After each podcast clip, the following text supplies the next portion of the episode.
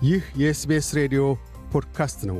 የሰፈራ መምሪያ መረጃ፣ ስለ አውስትሬልያ አኗኗር ሁነቶችና ታሪኮች በ SBS አማርኛ።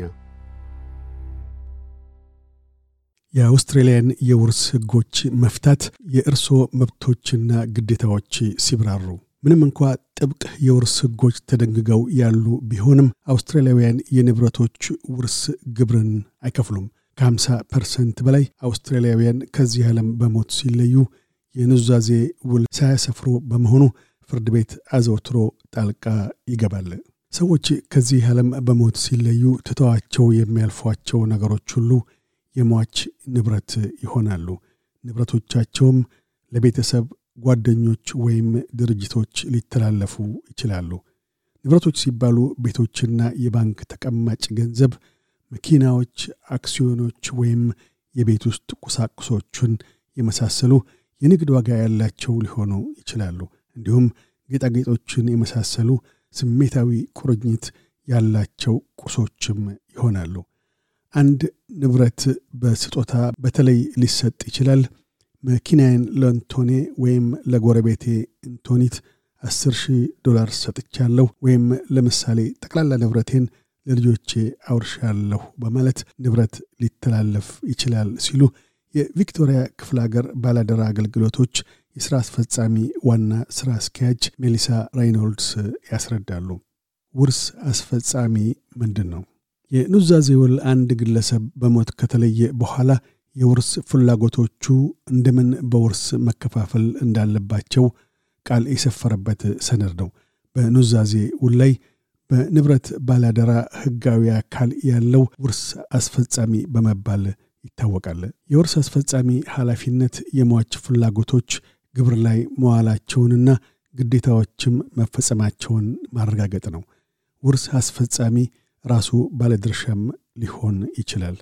ፊሊፒንስና አውስትራሊያ በሕግ ባለሙያነት የሰሩና እየሰሩ ያሉት ፍሎራንቴ አባድ ውርስ አስፈጻሚ ያልተመደበ እንደው ፍርድ ቤቶች ጣልቃ እንደሚገቡ ሲገልጡ አመልካች ባለደራ ወይም አስተዳዳሪ ተብሎ ይጠራል። እናም በኑዛዜ ውል ላይ ውክልና የተቸረው ውርስ አስፈጻሚ ሲሆን አስተዳዳሪ በፍርድ ቤት የተመደበ ባለደራ ነው ሲሉ ያስረዳሉ። ውርስ አስፈጻሚ ሆነው የተወከሉና ግና ኃላፊነቱን መወጣት የማይችሉ ሆነው ከተሰማዎት የመንግሥት ባለአደራዎች እርሶን እንዲወክሉ ውክልና መስጠት ይችላሉ። ተወካይ የሚሆነውም የመንግሥት ኤጀንሲ የሕይወት ፍጻሜ ጉዳዮችን ካዋኝ ድርጅት ነው። ውርስ አስፈጻሚ ወይም አስተዳዳሪ ወራሾችን ማሳወቅና ለጠቅላይ ፍርድ ቤት የውርስ ማዘዣ የማመልከት ግዴታ አለበት። የፍርድ ቤት ውርስ ማዘዣ ምንድን ነው? የፍርድ ቤት ውርስ ማዘዣ የኑዛዜ ውሉን ሕጋዊነት የሚያላብስና ውርስ አስፈጻሚ የንብረት ውርስ አፈጻጸም ተግባሩን እንዲከውን ፈቃድ የሚቸር ነው። ጠቅላይ ፍርድ ቤት የውርስ ማዘዣ ማመልከቻ ሪኮርዶችን መዝግቦ ያስቀምጣል። የአካባቢውን የጠቅላይ ፍርድ ቤት የውርስ ማዘዣ ምዝገባ መመልከት ይችላሉ። ኑዛዜ ከሌለ ወራሽ ማን ይሆናል? አንድ ግለሰብ የኑዛዜ ውል ሳይተው ሕይወቱ ሲያልፍ ያለ ኑዛዜ ውል ሕይወቱ ያለፈ ሰው ንብረት ተብሎ እንደሚጠራ ሜሊሳ ራይኖልድስ ያመላክታሉ።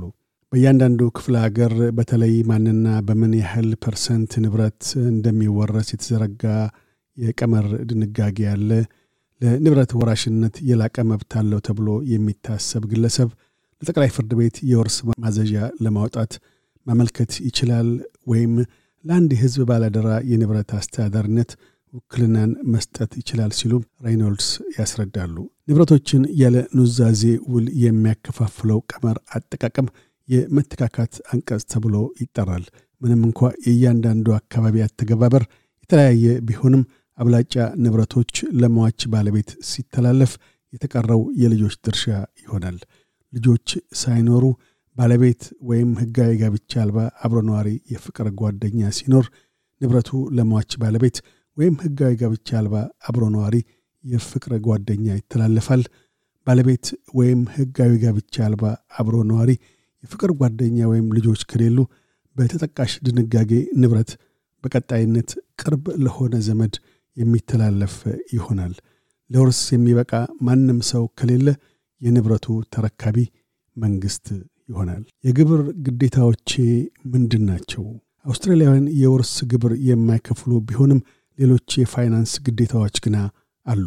የወረሱትን ንብረት የሚሸጡ ከሆነ የአውስትራሊያ ግብር ቢሮ የግብር ደንቦችን ያስፈጽማል።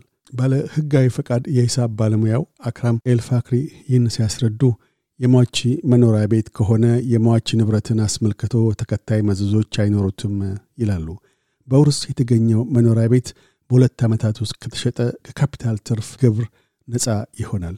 እናም የባለሙያ ምክርን መጠየቅ የተሻለ ይሆናል። ወደ ጥሬ ገንዘብነት የተለወጡ አክሲዮኖች የካፒታል ትርፍ ግብርን ያስከትላሉ። እንዲሁም ከጥሬ ብር የተገኘ የባንክ ወለድ ካለ ግብሮን ሲያሰሩ በገቢነት የማሳወቅ ግዴታ ይኖርቦታል። የባህር ማዶ ንብረት ውርስ የሁለት ዓመታቱ ክፍተት በባህር ማዶ የውርስ ንብረት ላይም ተፈጻሚነት እንደሚኖረው አክራም ኤልፋክሪ ሲያመላክቱ ንብረቱ አውራሽ በሞተ ሁለት ዓመታት ውስጥ ተሸጦ ገንዘቡ ወደ አውስትራሊያ ከመጣና ከተገለጠ በአውስትራሊያ ደንቦች መሠረት ከግብር ነፃ ይሆናል። አንድ ሊኖር የሚችል ችግር ቢኖር ንብረቱ የተሸጠበት አገር የተለየ የግብር ሕጎች ካሉት ነው። ያኔ የገንዘብ ዝውውሩ በእዚያ አገር የግብር አሰራር መሠረት ተፈጻሚ ይሆናል ይላሉ። የአውስትሬልያ ነዋሪ ካልሆኑ ልዩ የካፒታል ትርፍ ግብር ተፈጻሚ ሊኖረው ይችላልና የባለሙያ ምክርን መጠየቅ ተመራጭ ይሆናል። ውርስን መቀናቀን እችላለሁ? ውርስ የሚገባዎት እንደሆነ የሚያምኑና ሆኖም በኑዛዜ ውል ውስጥ ያልተካተቱ ከሆነ ወይም የኑዛዜ ውል ከሌለ በተተኪ አንቀጽ መሠረት የመቀናቀን መብት ይኖረውታል። ይህም የቤተሰብ ጥያቄ አቅርቦት ይባላል። ጠቅላይ ፍርድ ቤት ኑዛዜውን ማስተካከል ይችላል። ይሁንና ማንም ሰው ወዲያውኑ የውርስ መብት እንደማያገኝና የይገባኛል አቅርቦት ጥያቄውን ሊያረጋግጡ እንደሚገባም ያሳስባሉ። ያለውትን ገንዘብ ነክ ግንኙነትና እንደምን ሟች በማለፉ ሳቢያ እንደታገዱ በኑዛዜውም መሠረት በቂ የሆነ ሰነድ ያልቀረበሎ ስለመሆኑ ማረጋገጫ ማቅረብ ይጠበቅቦታል። አዋኪ ወይም ፈጣን የሆነ ውሳኔ አይኖርም። ጠቅላይ ፍርድ ቤት ከእርሶ የጥያቄ አቅርቦት ጋር ተያያዥነት ያላቸውን ሁኔታዎች ከግምት ውስጥ አስገብቶ የሚመለከተው ይሆናል ይላሉ። ውርስ ሊወሳሰብ ይችላል።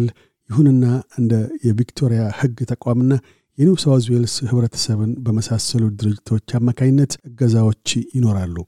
በአካባቢው ያሉ ቋንቋዋን የሚናገሩ ጠበቆችን ወይም የሟች ንብረት ጥብቅናን የሚሰሩ የሕግ አገልግሎት ሰጪዎችን ዝርዝር ይሰጦታል። እንዲሁም ስለ ኑዛዜ ውል አሰፋፈርና ለመንግሥት ባለ አደራዎች የሚያገለግል ውርስ አስፈጻሚን እርስዎ ባሉበት ክፍለ ሀገር ወይም ክፍለ ግዛት እንደምን ነፃ መመሪያዎችን ማግኘት እንደሚችሉ ተደራሽ የሆኑ ድረገጾች አሉ።